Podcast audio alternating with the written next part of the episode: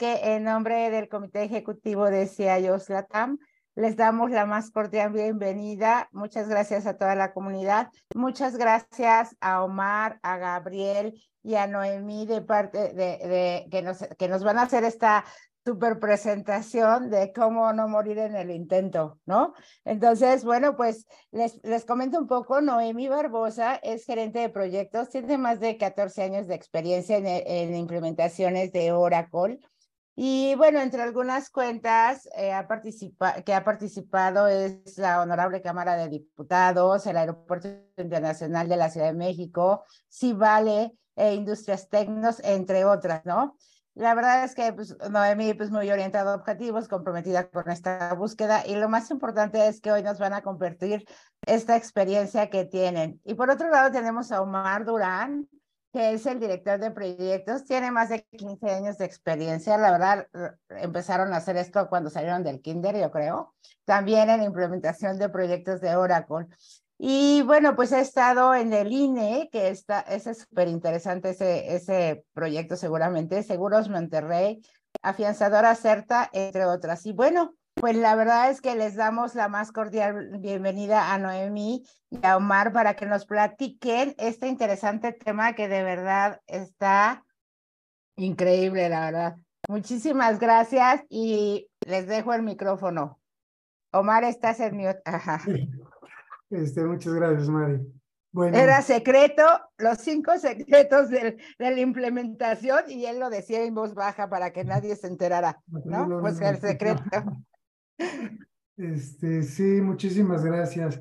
Y bueno, pues muchas gracias a todos por su, eh, por su tiempo. Ahora, ahorita como nos este, decía Mari, aquí la idea es platicarle realmente toda la, la experiencia que nosotros hemos eh, ido adquiriendo a lo largo de estos años eh, de cuáles son los eh, pues errores o tropiezos o áreas de oportunidad que hemos visto en, desde, desde el comienzo de, este, de la selección, la implementación, etcétera, porque bien, pues a nosotros nos ha tocado todo el, el proceso de, de, implementación de estos RPs, ¿no? Y bueno, pues muchos eh, de las dificultades que se dan al momento de estar implementando no necesariamente son desde eh, en, el, en el proyecto o radican o nacieron en el proyecto, sino muchas veces vienen desde pasos atrás, ¿no?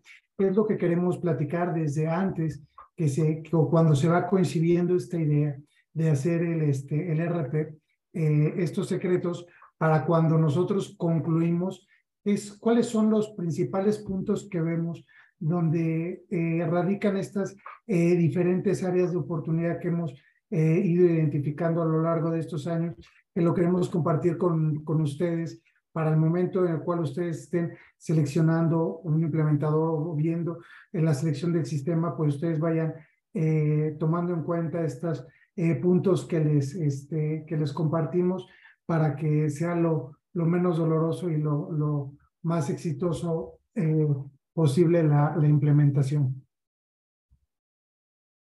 Bueno, pues sin más este, preámbulos, eh, comienzo con, con el primero.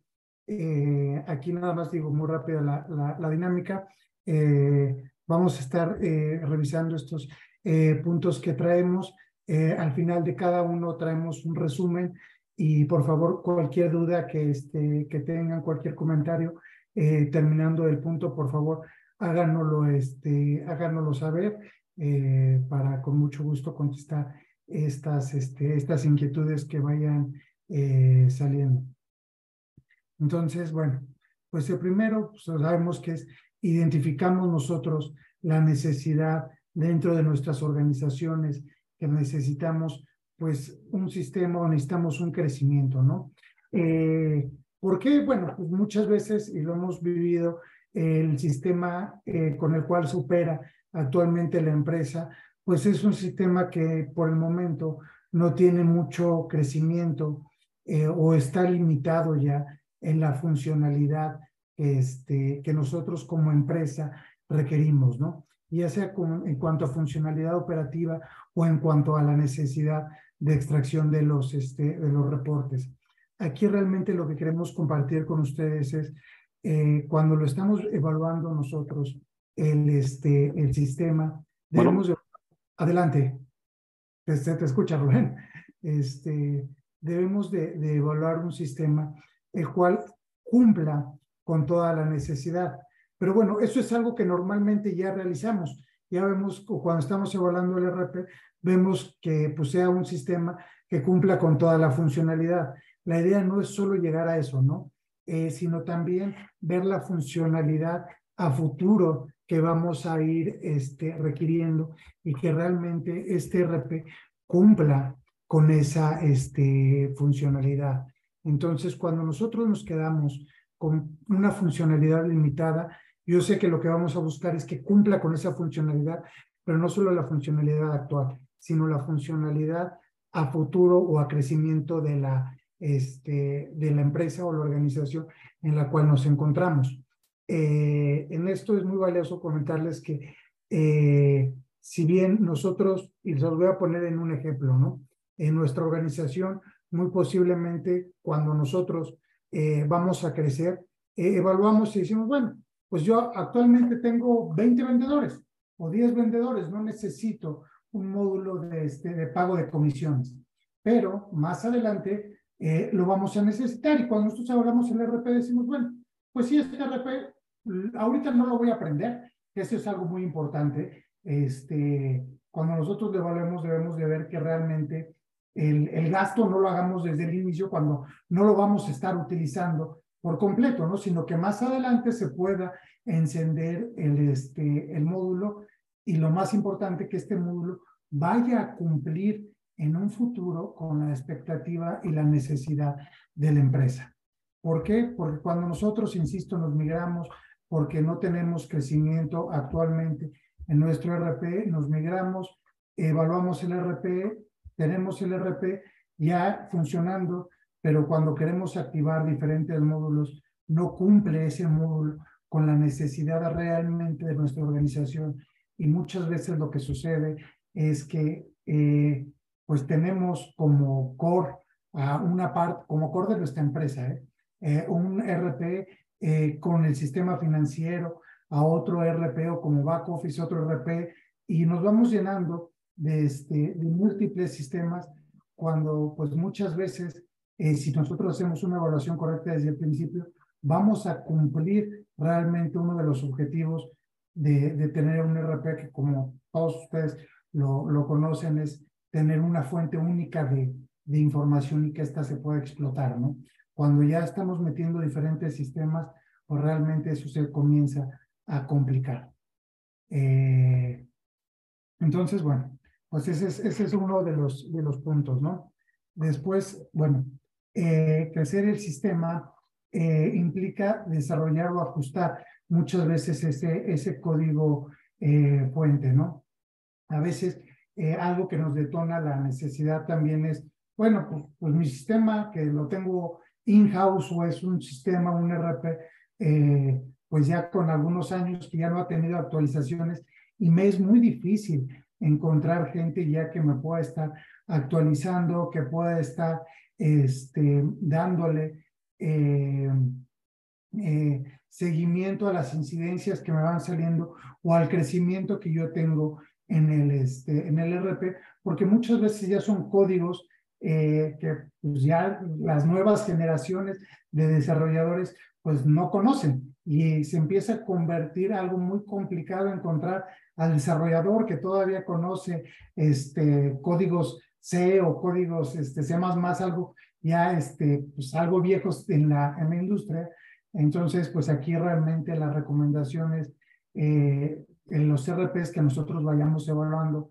que sean RPs que nos van a asegurar tener una continuidad, este, tanto en las actualizaciones por el mismo fabricante, como eh, el, el, código que se está utilizando realmente sea lo, lo, pues no quiero decir lo más nuevo, porque muy posiblemente el que nosotros tenemos actualmente fue nuevo en su momento, ¿no? sino que sea algo que nosotros sepamos que independientemente del este, mantenimiento que le va a poder dar el proveedor del mismo, eh, tenemos y hay gente eh, que sigue saliendo, preparándose de, universidades, que le va a poder dar continuidad a este sistema, ¿no? Eh, y que no nos vamos a quedar limitados en cuanto a algún desarrollo, alguna extracción que nosotros necesitemos, porque muchas veces decir que vamos a estar 100% eh, con un sistema eh, nativo, pues es muy complicado, porque todas las industrias y todas las empresas tienen características particulares que se deben de cumplir eh, mediante algunos reportes o algunos desarrollos específicos. Eh, bueno, como ahorita lo íbamos este, abordando, pues hay sistemas que se vuelven muy difíciles de, este, ir actualizando, ¿no? Ahora, pues ya la mayoría de los, este, de los RPs van teniendo actualizaciones, pero sí es importante eh, validar que realmente estas actualizaciones cumplen con las legislaciones eh, de nuestros países. Porque bien, ahorita podemos estar radicando en México, pero posiblemente vayamos a tener algún crecimiento eh, hacia Latinoamérica, eh, hacia países complicados. Déjenme decir, Brasil, por ejemplo, el ERP que nosotros estemos evaluando realmente cumpla con las legislaciones de esos países y que en un futuro no vamos a tener algún, este, algún problema. por ejemplo, si nosotros eh, tenemos actualmente o estamos considerando tener operaciones en este, muchos países de Latinoamérica, por poner el ejemplo o continuar con el ejemplo de, este, de Brasil, si el RP el cual nosotros estamos seleccionando no tiene la legislación en, este, en Brasil, bueno, pues temas de impuestos, temas este, fiscales, temas contables, va a ser muy complicado porque toda esa parte se va a tener que estar eh, desarrollando, ¿no? Si el RP, el cual nosotros eh, evaluamos o el cual nosotros estamos quedando, pues sabemos que cumple, que tiene esa legislación, vamos a tener la certidumbre de que cuando haya algún cambio en alguna legislación, pues vamos a estar cubiertos o amparados con, este, con nuestro RP. Eh, y bueno, pues este, este es, yo creo, uno de los eh, de los puntos más importantes, que es que realmente el, el RP cumpla con el nivel de reporteo que nosotros necesitamos, eh, que cumpla realmente con la información estratégica, que la tenga en línea, si es necesario que nosotros la tengamos en línea, y esa información tenga la capacidad de estarla explotando. ¿Por qué? Porque muchas veces Insisto, nosotros tenemos ya el RP resulta que nosotros para la toma de decisiones necesitamos estar eh, verificando, un ejemplo que me ha pasado, precios. Eh, los precios los necesitamos tener en línea y la toma de decisiones de nuestra empresa, de nuestra industria, va muy en función, en función a los precios del mercado. Nosotros debemos estar actualizando esos precios en función a las ventas. Y si el sistema que nosotros tenemos no nos va, no va a tener la capacidad de podernos dar completamente en línea eh, las ventas que nosotros llevamos, no nos va a poder dar la información para tomar una decisión en su momento de cambiar los precios o este, ya sea para arriba o, para abajo a mitad de, del día porque así lo va requiriendo el mercado, ¿no? Entonces, esa esta información que muy posiblemente es estratégica para nuestro negocio, debemos de ver que realmente el sistema lo cumpla y que este sea en línea eh, la información que, que requeramos o este, si no es en línea que cumpla con los tableros que vamos a necesitar. Si nosotros somos alguna empresa regulada, ya sea por alguna comisión, este, no necesariamente financiera, sino eh, por cualquier comisión que va regulando, eh, debemos de, de, identificar que el, este, el sistema cumpla con todos esos requerimientos, eh, tanto de, comisiones eh, de energía, comisiones eh, financieras, etcétera, para que nosotros al momento de entregar esa información no nos se vaya a quedar corto el sistema y no vayamos a tener que comenzar a construir o a desarrollar algo completamente desde, desde cero porque no estamos este, cumpliendo con esa información para poder hacer la toma de, de decisiones. Y bueno, eh, que realmente eh, las operaciones este, que nosotros vayamos a realizar se realicen, eh, que estas, perdón, las vayamos a poder automatizar, ¿no? Muchas veces, pues nosotros decidimos migrar o cambiarnos de sistema porque hay operaciones que ya no podemos nosotros automatizar dentro del, este, del sistema que nosotros tenemos actualmente y que ese trabajo manual eh, pues va creciendo y pues ya el sistema en lugar de estarnos ayudando o nos está ayudando para tener este, la información, pero necesitamos muchas manos para meter esa, este, esa información que puede ser vital para, nuestro, este, para nuestra industria, para nuestra toma de decisiones. Entonces, pues aquí es un poco ver que realmente el sistema que nosotros estemos evaluando nos, este, eh, nos vaya a ayudar a cubrir con esa necesidad de poder tener todo eso eh, automático. Y bueno, pues estos son los, los cinco principales puntos eh, que nosotros hemos ido identificando a lo largo de estos años, por lo cual la gente comienza realmente un proceso de, este, de cambio de, de sistema. Entonces, pues estos son los puntos que nosotros les queremos compartir. No sé si tengan alguna, alguna duda sobre alguno de estos puntos, este, eh, que abundemos sobre alguno de los temas. Hola, si alguno quiere hacer una pregunta, si quiere, eh, puede abrir su micro o bien le poner su manita eh, virtual y con eso hacemos las interacciones. Si no hay duda, es que Omar lo explicó muy bien. Hola, soy Roberto Serrano.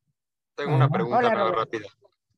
Oye, ¿qué tanto es importante reestructurar el catálogo de cuentas? Porque a veces las empresas tienen unos catálogos de cuentas ya muy antiguos, eh, digamos, donde básicamente tienen cuentas contables por cliente y no manejan, como sus sistemas no tienen módulos auxiliares de clientes, de proveedores. Este, normalmente su catálogo de cuentas es enorme y es importante ahí hacer una reestructura del catálogo, ¿no? Eh, de hecho, sí, como, lo, como bien lo comenta Roberto, normalmente cuando se hace una implementación de, este, este, de algún RP, eh, se recomienda que se revisen eh, todos los catálogos porque realmente la forma en la cual vamos a estar operando va a ser diferente. Este, entonces, como bien lo comentas ahorita, o sea, eh, muy posiblemente nosotros no teníamos un módulo auxiliar con un cuentas por cobrar donde tenemos todo o tenemos toda la información de los clientes. Y pues para tener esa información, pues abrimos una cuenta contable por cada uno de los clientes y contabilidad nos puede decir cuánto le hemos vendido a Omar Durán pero realmente dentro de un RP, pues esa no sería la mejor práctica. La mejor práctica sería, pues realmente tener el detalle contable que necesitamos mostrar a nivel balanza o a nivel estado de resultados, pero el detalle, pues lo debemos de dejar en nuestros módulos auxiliares.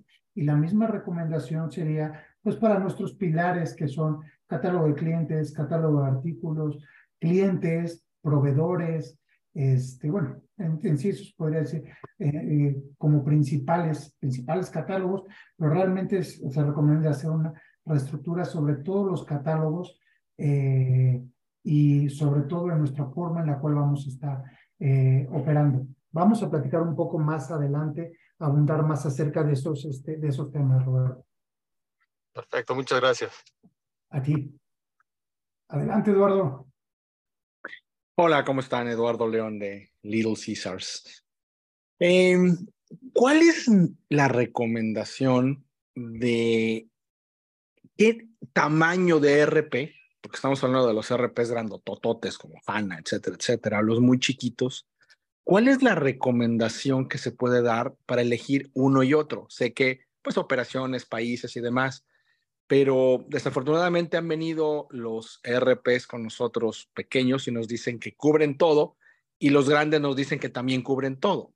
Entonces, e, e, en sí, ¿cuál sería tu recomendación para fijarnos cuál es la clave entre uno y otro para, para elegir correctamente, no? Claro, mira, eh, esto es, es, de hecho, muy, muy, muy buena la, la, la pregunta, Eduardo.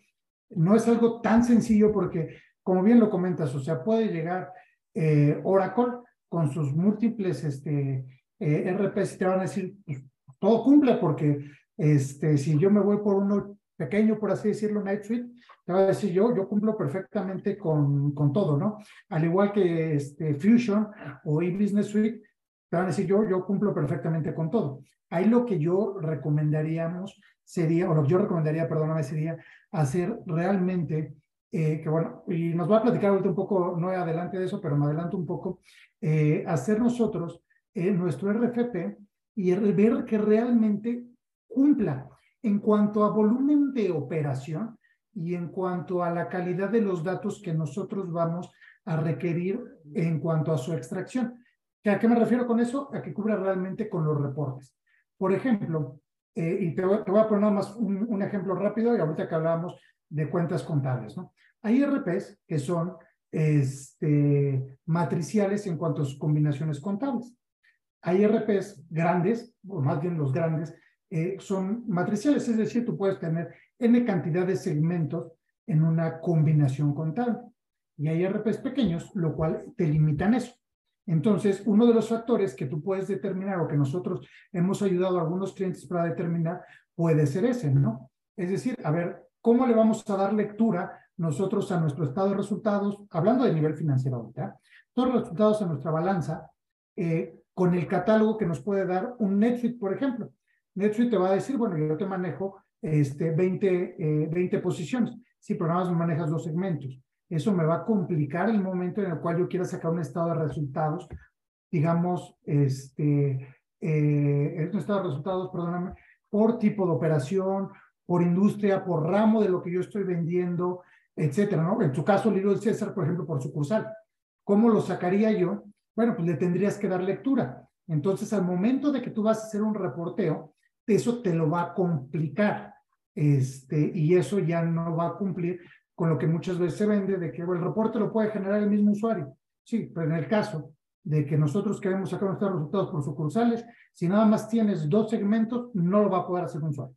Lo va a necesitar hacer eh, alguien de TI o alguien con experiencia en programación, ¿no?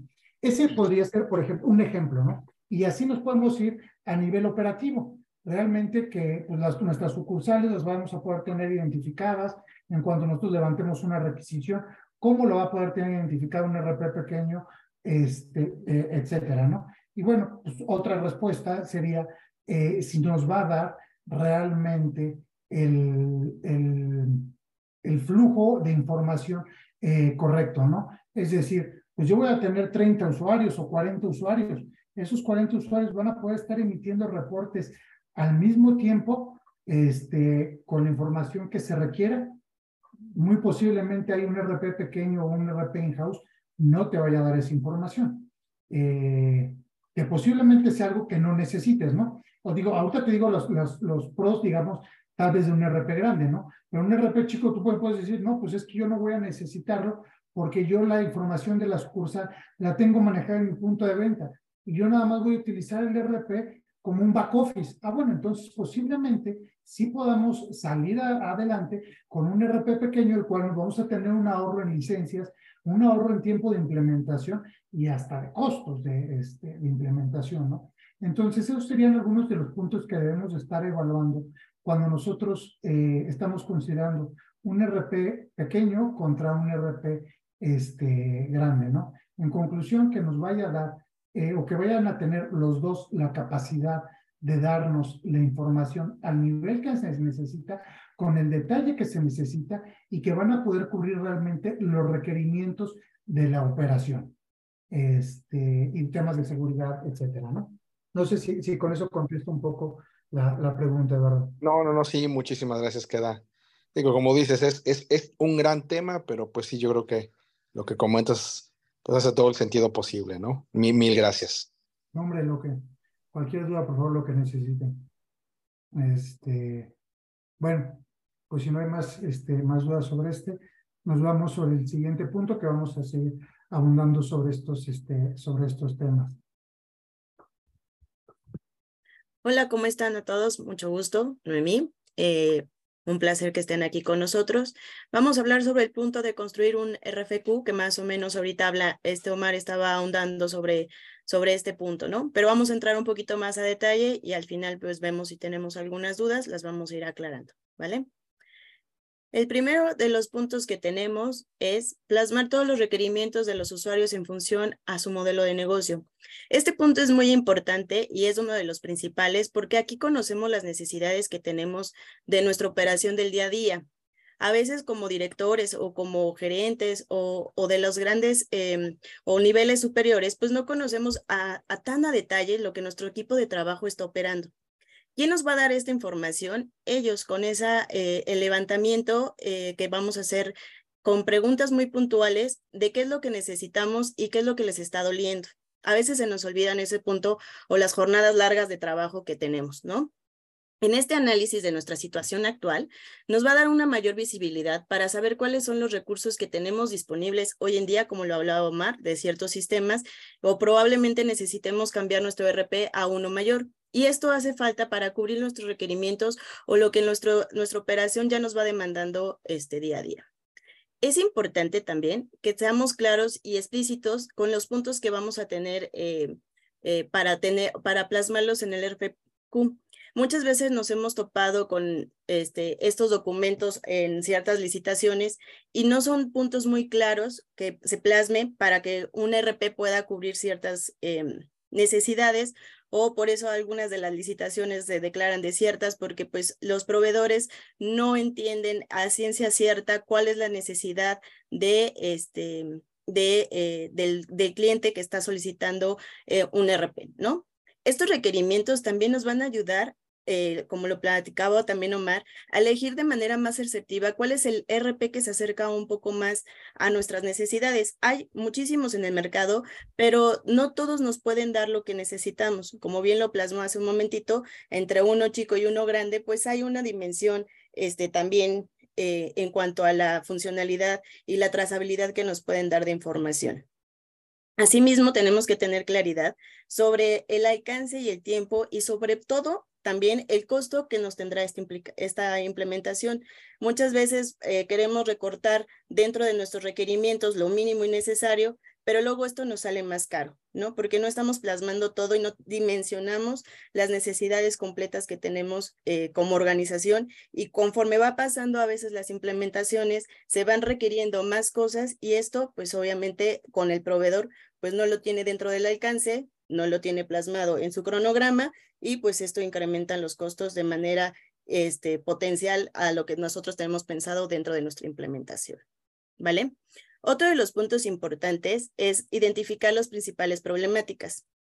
Eh, el conocer y reconocer nuestras principales problemáticas, qué nos duele dentro de la operación, si existen problemas, por ejemplo, lo que les platicaba hace un momentito, las cargas de trabajo para la elaboración de reportes este, hacia un comité, ¿no? Este, a lo mejor para los cierres contables, pues la gente está ahí operando y, el sistema, pues no le da el ancho de banda que necesita para agilizar su trabajo. Eh, también temas, este, cuando emitimos facturas, pues el, el, timbrado a lo mejor no es el correcto, no me regresa la información al RP. Entonces, pues obviamente esto pues va consumiendo tiempos eh, muchas veces personales y se vuelve más laboral. También es importante considerar que pues podemos tener eh, o nuestro sistema actual no tenga la trazabilidad de la operación y pues nuestro control de, de esta pues se pierda, ¿no? También poca comunicación entre las áreas. Muchas veces también eh, cuando no contamos con algún RP o nuestro sistema, pues ya no nos da la, la capacidad para comunicarnos o, entregar información, pues empiezan los roces entre las áreas, ¿no? Pues esta es mi información, no se la paso a fulanito, que le extraiga, que entonces esa parte también es bien importante identificarlo y reconocer lo que nos está doliendo. Desconocimiento de los procesos operativos también este, muchas veces pues no conocemos al 100% cuáles son nuestros procesos y, eh, y esto que implica pues a lo mejor de lo que se estaba platicando en plasmar los requerimientos en un RFP pues no sean los, los, los correctos, ¿no? O, que, o nos quedemos cortos. También muchas veces tenemos eh, pérdida de información o desconfianza sobre la misma eh, que también puede ser uno de nuestros principales problemas, ¿no? Que no, eh, que la información que me está proporcionando cierta área, pues no me esté cuadrando este, con lo que yo tengo, porque el mes pasado me dio otra. Entonces, pues ya la desconfianza se plasma y el trabajo, pues obviamente se incrementa. Tenemos que involucrar a todas nuestras áreas. Es muy importante tomar en cuenta a cada una de nuestras áreas que conforman las empresas. Esto con la finalidad de tener un mapa completo de todas las necesidades que tiene, como lo comentaba hace un momentito. De igual forma, recordemos que en la operación hay una dependencia o comparten información entre las áreas. Si no tomamos en cuenta a, estas áreas o, solamente algunas, pues nuestro levantamiento quedaría incompleto y no estaríamos tomando en cuenta eh, estas necesidades que también tienen. Estos puntos también salen como requerimientos adicionales dentro de las implementaciones y como les comentaba, pues esto trae como consecuencia este, una mayor inversión en esta implementación.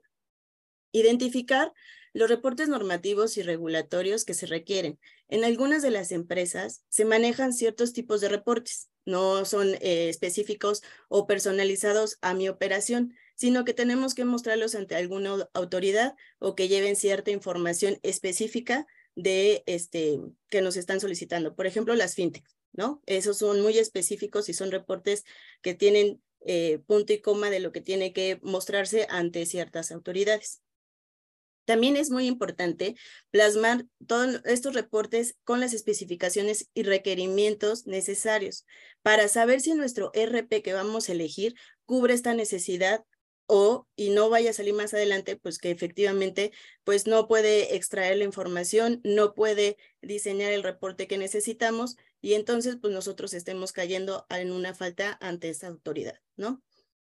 Eh, y pues obviamente que trae nuevamente incremento en costos y retrasos de lo que traemos en implementación.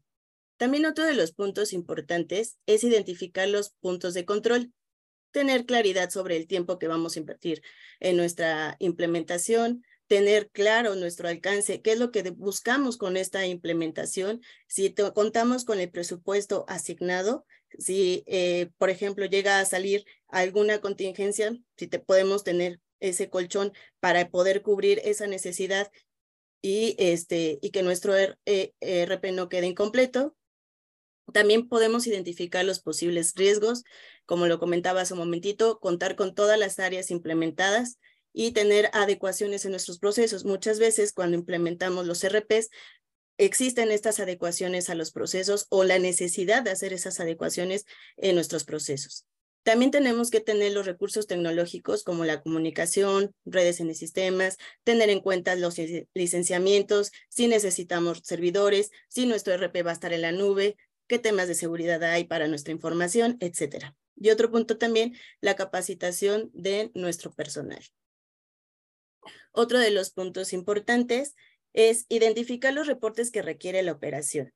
Para este punto, hay más o menos, Omar les fue ya este, contando, y creo que es uno de los dolores dentro de las implementaciones, es importante revisar cuáles son los, los reportes que requiere nuestra operación y que sean vitables. Muchas veces cuando empezamos a hacer estos levantamientos, pues el recurso principalmente quiere los suyos, ¿no? Entonces no ve lo, lo, que la operación o la necesidad de la empresa está requiriendo para estos reportes. Y muchos de esos reportes son muy personalizados y pues en, en, algunas ocasiones nos hemos topado que un solo recurso es el que ocupa ese reporte. Entonces, obviamente, pues esto puede llegar a incrementar nuestra implementación en cuanto a costos.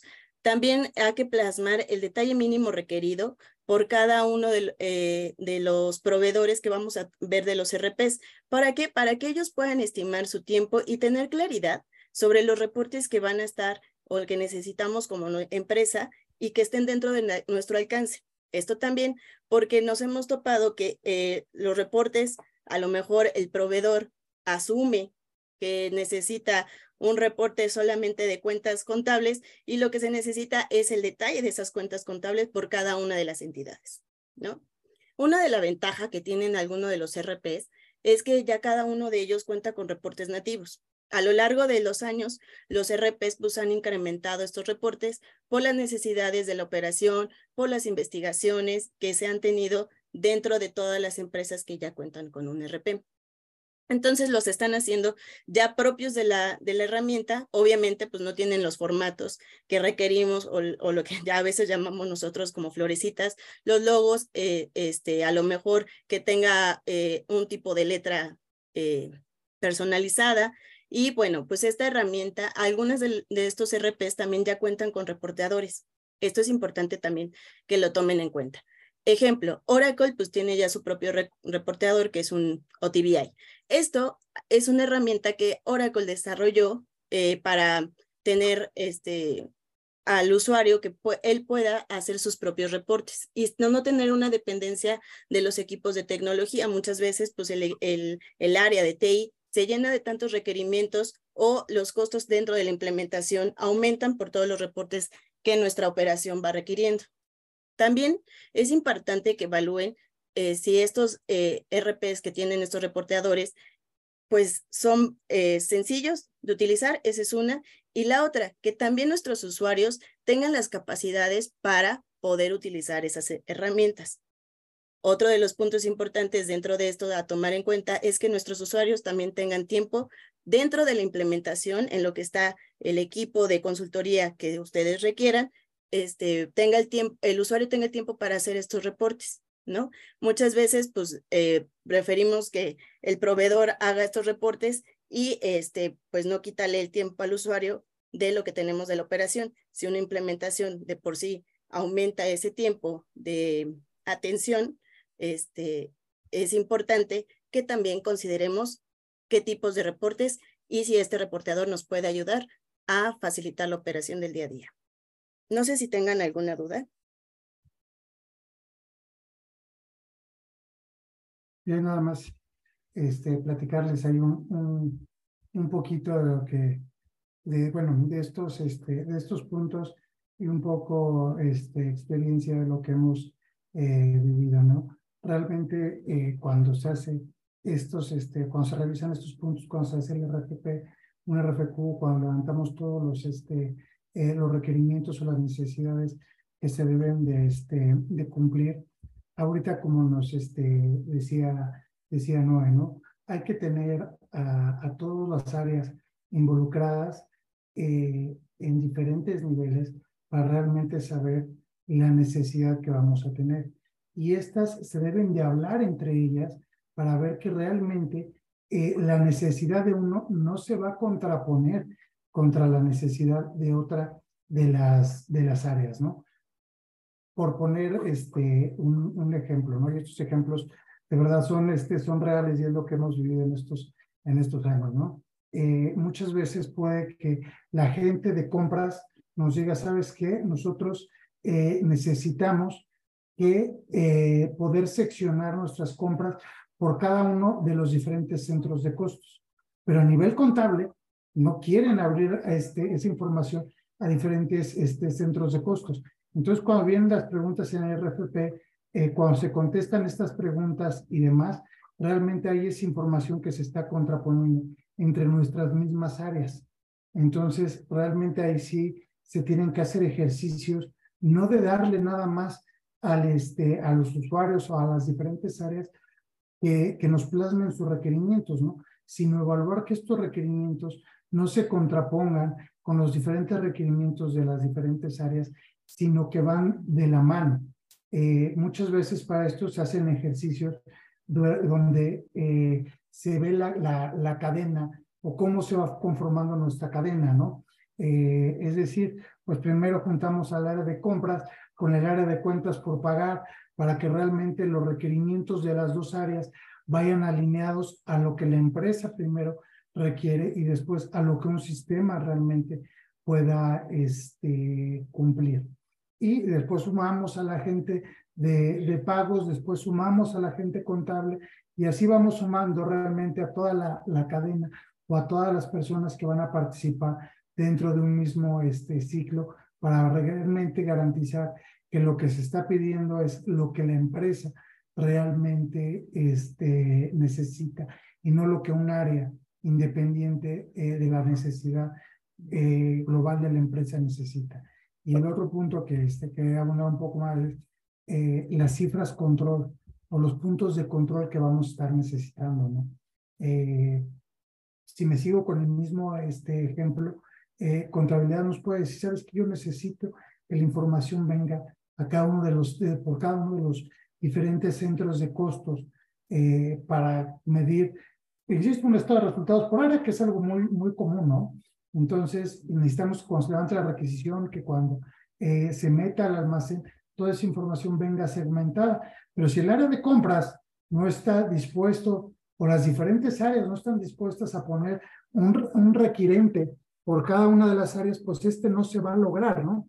Eh, y ahí venimos desde el, este, desde el principio a como, arrastrando un área de oportunidad que se va a ver reflejada cuando estemos haciendo el diseño de nuestro este, proyecto. ¿A voy con esto? Y para concluir este, este punto, realmente cuando hagamos estos ejercicios de, este, de levantamientos de, requerimientos, estos los hagamos no con las áreas individuales, sino en conjunto a las diferentes áreas eh, los vayan plasmando.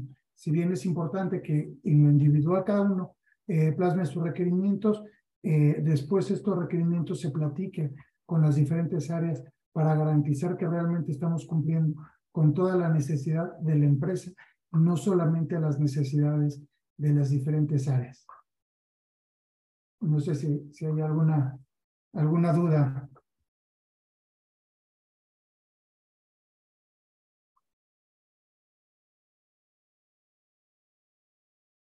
No, yo creo que no. Si quieres, continuamos. Gracias.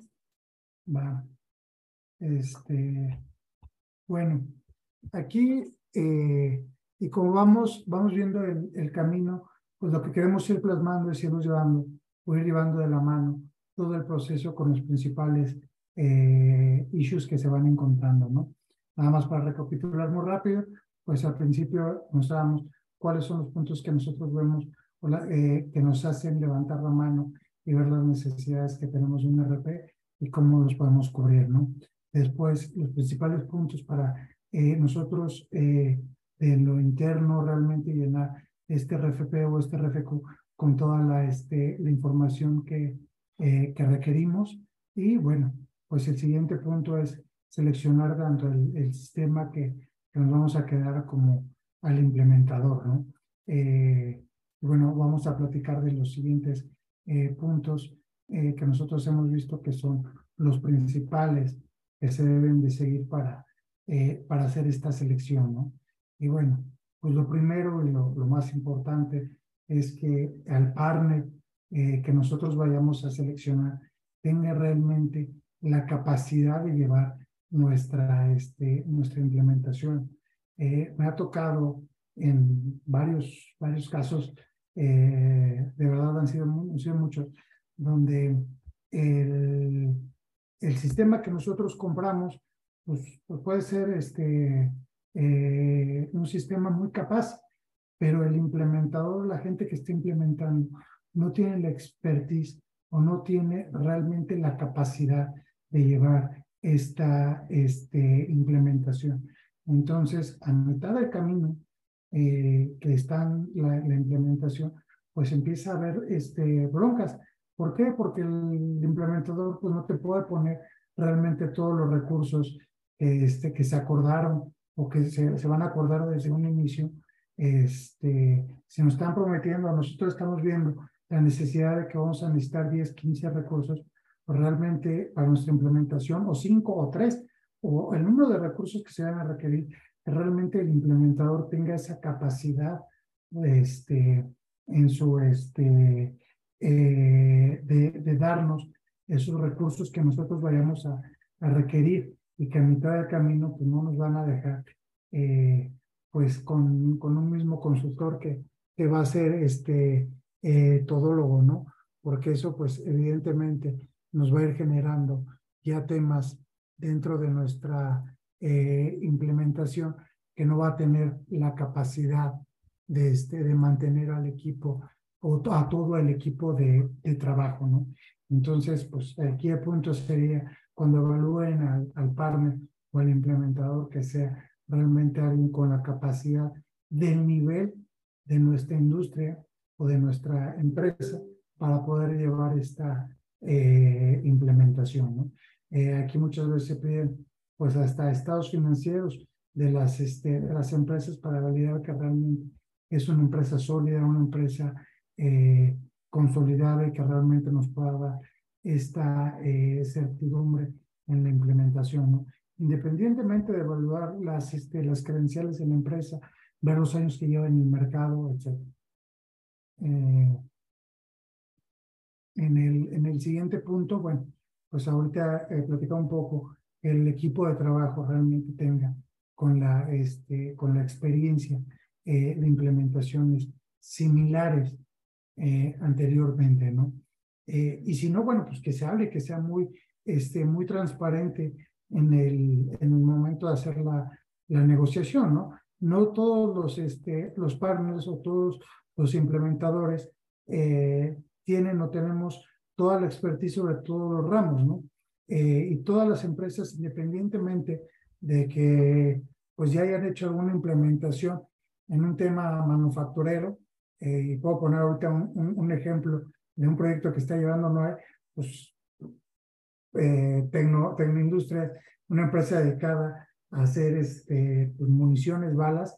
Realmente en México, o en Latinoamérica no hay muchas empresas del ramo, ¿no? Entonces, buscar a alguien este, que cubriera, esa, cubriera perdón, exactamente con esa expertise, pues se vuelve prácticamente imposible, ¿no? Pero que eh, tenga expertise en implementaciones similares, este, pues es lo que, lo que da valor, ¿no? Es decir, si nosotros vamos a implementar manufactura, si vamos a implementar finanzas, si vamos a implementar cadenas de suministros, este, módulos de comisiones, si vamos a implementar este, reportadores o un este, eh, eh, consolidación financiera en nuestra empresa, que realmente esa, esa empresa haya tenido eh, expertise eh, en esos eh, ramos y que realmente conozcan a lo que se van a enfrentar desde el momento que los estamos evaluando, porque el costo que nos van a presentar,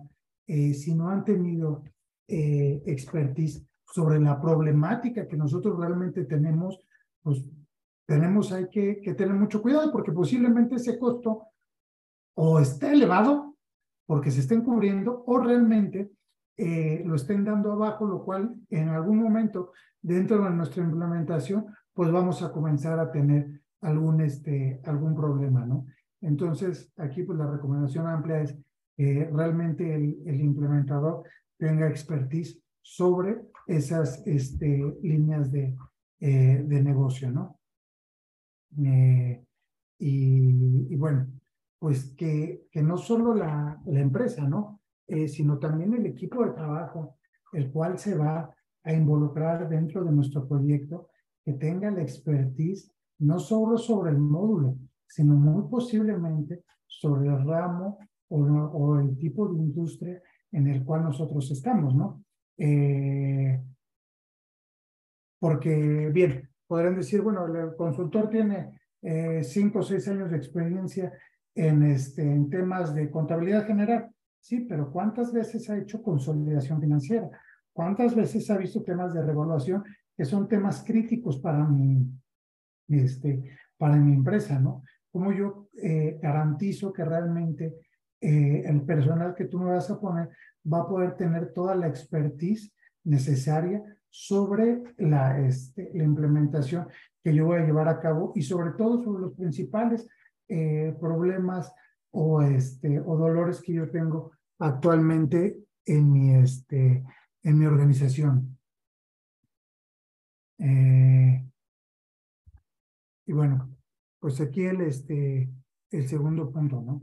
Que la propuesta que se está entregando realmente vaya acorde a nuestra, este, a nuestras necesidades, a nuestra operación que nosotros llevamos día a día, ¿no?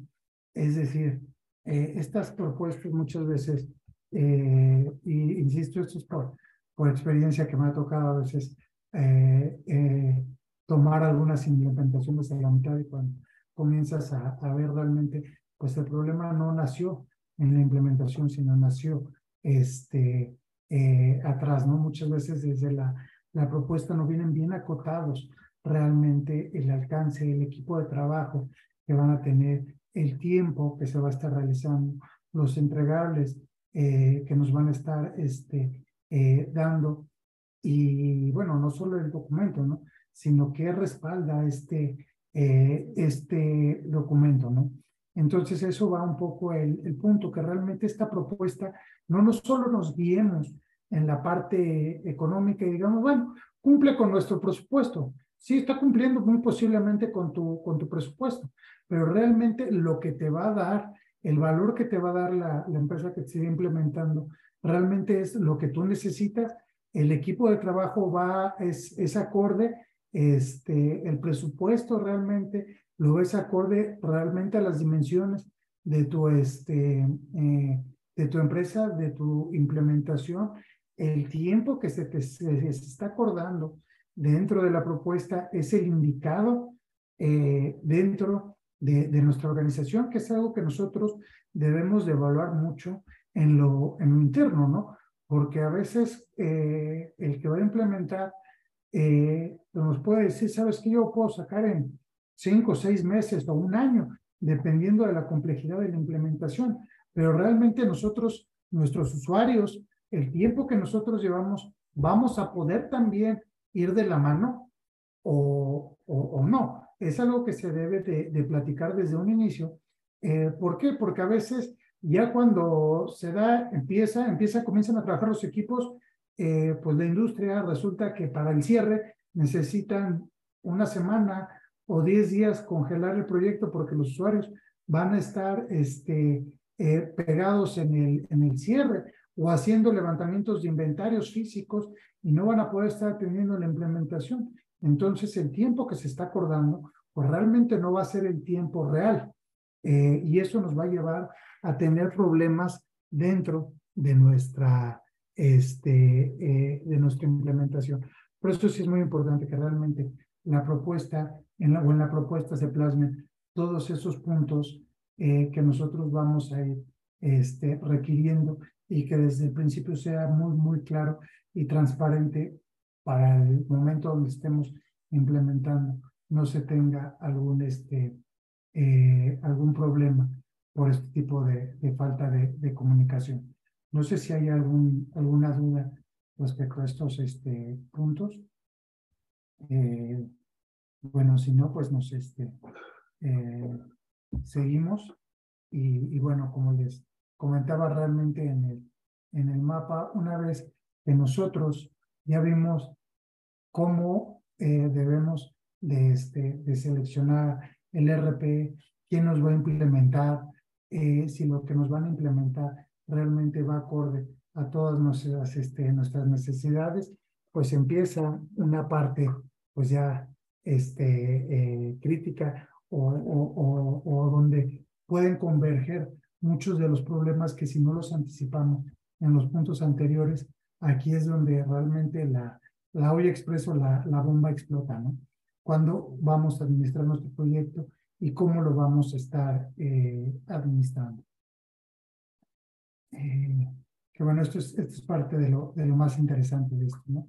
Eh, si bien los puntos que nosotros les, este, les platicábamos anteriormente es cómo evitar muchas veces eh, problemas al momento de que llegamos a la implementación. Una vez que estamos implementando, debemos, de verdad, se debe de, de hacer contar con una este, oficina que administre el proyecto de los dos lados, tanto del lado de implementación, de lo que nos está implementando, del parámetro que nos está implementando, como de nosotros que vamos a llevar esa este, implementación. Debemos de poner a alguien algún responsable como líder de proyecto que vaya a estar administrando y que vaya a llevar esa administración del, este, del proyecto.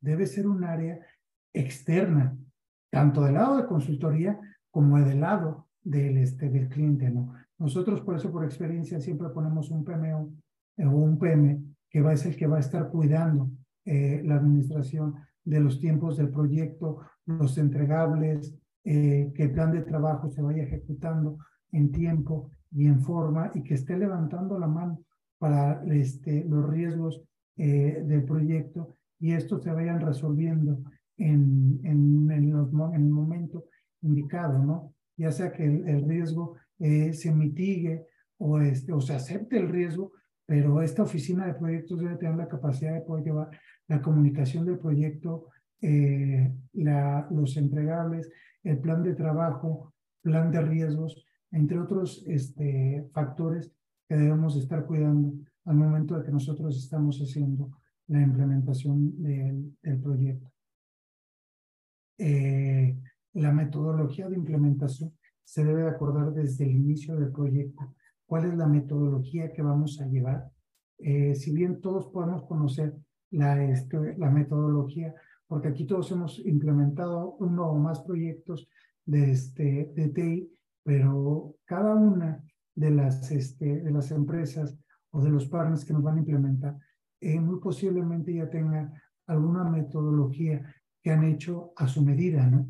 Realmente validar esa metodología y ver que esa va a cumplir con todo lo que nosotros necesitamos, eh, con los entregables, bueno, primero con cada una de las fases del, este, del proyecto y los entregables que se están eh, o que se van a estar dando, que realmente cumplan con lo necesario para, este, eh, para nosotros tener la información necesaria o documentada del, este, del proyecto. Entonces, la metodología que se va a llevar no necesariamente tiene que ser eh, plasmado, tiene que ser una metodología completamente dura, ¿no? Nosotros hemos este, hecho proyectos donde se hace hasta un híbrido entre el proyectos Waterfall o Cascada que todos conocemos con metodologías Scrum, este, que bueno, es, es algo relativamente nuevo, pero son metodologías ágiles que van funcionando bastante. Entonces, debemos saber en qué momento del proyecto vamos a estar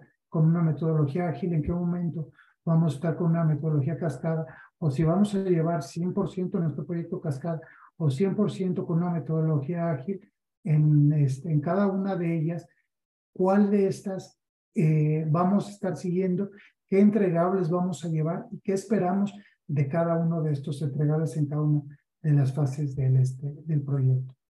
Entonces, ponernos de acuerdo con la metodología este, y apegarnos a ella al 100% dentro del proyecto es muy importante para poder tener éxito y poder tener un proyecto en tiempo y, este, y forma, ¿no? Eh, otro de los, este, eh, de los puntos eh, que debemos de, de, cuidar, pues es tener bien definidas las etapas de cada uno del, del proyecto, ¿no? ¿Qué etapas vamos a llevar? qué actividades vamos a desarrollar durante esta etapa del, este, del proyecto y cuáles, cuáles son nuestras entradas que vamos a tener y qué es lo que vamos a esperar los dos equipos, tanto el equipo de implementación que va a estar esperando del área usuaria y el área usuaria que va a estar esperando del equipo de, de implementación. Y aquí me voy a, a poner este, igual un, un, ejemplo muy rápido. ¿no? A veces cuando nosotros estamos haciendo el, este, el diseño, nosotros previo traemos un, un análisis o un levantamiento previo, ¿no? Entonces, ¿qué es lo que necesitamos? Bueno, pues la, la nos va a decir, yo necesito un listado de todos los requerimientos, todos los puntos que debemos de cumplir.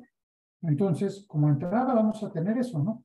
Este, el área usuaria muy posiblemente me diga, bueno, sí, pero para que yo pueda entrar a una etapa de diseño, pues me gustaría ver un piloto o un prototipo del, este, del sistema en su manera nativa, pero con esto yo puedo tener una idea de las capacidades ya del sistema y verlo o visualizarlo en las, este, en las pantallas, ¿no? Que es algo que nosotros normalmente hacemos. Cuando entramos en una etapa de, de diseño, aunque las metodologías no estén plasmadas, pues sí, mostrar un piloto para que el usuario sepa realmente qué es lo que va a poder diseñar y cuáles son las pantallas que va a estar este, trabajando, ¿no? Entonces, desde el diseño, es llevando ya de la mano que los usuarios vayan interactuando realmente con el, este, con el sistema. Y al final de esta etapa, bueno, ¿qué es lo que vamos a estar esperando? Bueno, salir con un diseño documentado para realmente ver los procesos que vamos a estar llevando en el sistema, cómo los estamos, vamos a estar llevando dentro del sistema. La parte de administración del proyecto nos puede decir, sí, yo necesito saber cuáles son las brechas que hay que vamos a tener que, este, que solventar muy posiblemente, llevar a comités para aprobaciones, etcétera, eh, y demás, ¿no? Y la consultoría, bueno, pues yo necesito salir ya con el diseño y salir con todos los datos que yo voy a necesitar para hacer la configuración, para poder iniciar la siguiente etapa, que muy posiblemente sea nuestra etapa de, este, de nuestros ciclos de pruebas, ¿no? Entonces, eh, desde un inicio, si nosotros conocemos estas reglas, pues el consultor o la consultora nos va a decir, ¿sabes qué? Pues yo voy a necesitar, ya que me des, eh, regresando a uno de los ejemplos que platicamos, ¿no? El catálogo de cuentas. O sea, cuando cerremos el diseño, tú necesitas para esta fecha tener el catálogo de cuentas ya en su versión del, este, del, nuevo diseño, ¿no? Eh, ¿Cómo vamos a tener catálogo de proveedores, clientes? ¿Cómo vamos a estar este, eh, conectándonos con nuestros PAC para hacer este, el timbrado de las facturas con sistemas de nómina o cómo está llegando la nómina. Todo esto ya lo debemos de tener ya definido y debemos de tener esa información para nosotros poder tener la, eh, iniciar la configuración. Y el área usuario nos va a poder decir, sabes que yo voy a necesitar realmente para salir o terminar o concluir la etapa de diseño, eh, la idea de cómo voy a estar operando, qué es lo que voy a estar operando y este, qué voy a llevar en cada una de estas este, pantallas. Este es un ejemplo, realmente, eh, para no, no, no abundar este, muchísimo, sobre cada una de estas etapas de los proyectos debemos de tener muy definidas, no solo en plan de trabajo, sino realmente ya plasmado en blanco y negro, cuáles van a ser las actividades, cuáles van a ser nuestras principales entradas y nuestras principales salidas y qué expectativa vamos a tener cada uno de los diferentes equipos al cierre de cada una de estas eh, diferentes etapas. Eh, bueno, eh, debemos, esto es una, una parte eh, importante, definir realmente las fases de, del proyecto. Si bien nosotros vamos a hacer una implementación muy compleja o donde hay cierto grado de, de, complejidad, debemos de tener o hacer un análisis realmente si tenemos la capacidad de sacar perdón, todo en una sola fase o vamos a necesitar fasear nuestro proyecto. ¿A qué me refiero con, con diferentes fases?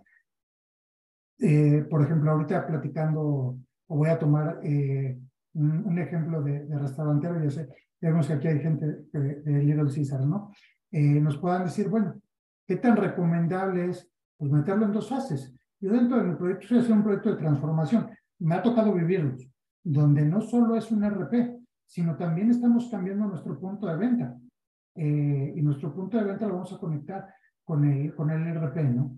¿Qué tan bueno es este, eh, llevarlos de la mano y sacarlos en un Big Bang y salir todo en, en productivo, ¿no? Eso debemos de, este, de hacer un análisis eh, profundo. ¿Por qué? Desde el inicio. Porque si nosotros hacemos un Big Bang con nuestros sistemas por, con nuestro RP, etcétera, bueno, se les suma, como ustedes saben, este riesgo. Y esos riesgos los tenemos que evaluar, porque hay cierto costo que nos lleva el no salir en un Big Bang, ¿no? Porque pues nosotros ahorita podemos estar operando con un punto de venta que posiblemente vamos a cambiar o que tenemos ya pensado cambiarlo y decimos, pues sí, pero si lo saco yo en Big Bang, me ahorro el generar o interfazar ahorita ese, ese punto de venta que yo estoy manejando actualmente con el RP, pero ahí tenemos que hacer realmente el análisis a conciencia si nuestros equipos van a tener la capacidad de, este, de poderlo llevar, el riesgo que esto nos, este, nos conlleva y si son diferentes usuarios para todo. Si son diferentes usuarios para todo, bueno, baja la complejidad porque al final del día cada quien se va a enfocar en sus pedazos, ¿no? Pero si el mismo usuario de almacenes este, que lleva almacenes dentro del ERP, porque estamos haciendo compras consolidadas, es el mismo que nos ayuda para hacer las compras en, o distribución en cada una de nuestras unidades de negocio, pues estamos sumando mucha complejidad porque pues el mismo va a tener que aprender dos sistemas nuevos. Entonces, esos son los puntos que realmente debemos de ir evaluando y debemos de ver, evaluar si realmente la complejidad que tiene cada una de las fases, este, lo debemos de sacar en un proyecto Big Bang o debemos hacer diferentes eh, fases, aunque incurra realmente en un poco más de, de costo dentro del proyecto, pero si nos va a garantizar realmente la seguridad de nuestra, de nuestra operación.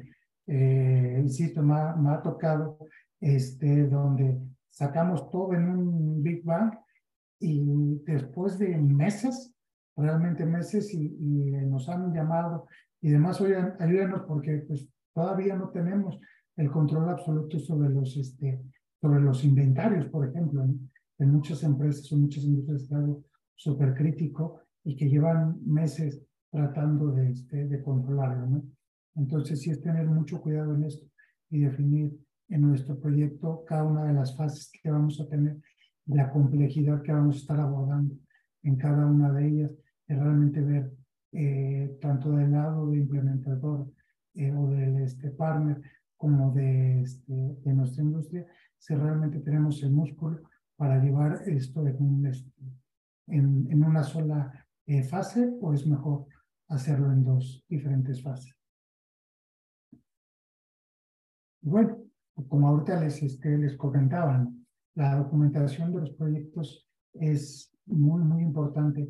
Muchas veces se deja de, de lado este, este punto, pero realmente es algo eh, fundamental, porque al final del día, y bueno, más adelante se, se platicará de, de eso, pero eh, si llevamos o vamos a tener una mesa de soporte y demás, Está bien, pero esa mesa de soporte nosotros debemos de partir siempre del punto donde no vamos a estar siempre casados con los mismos, ¿no?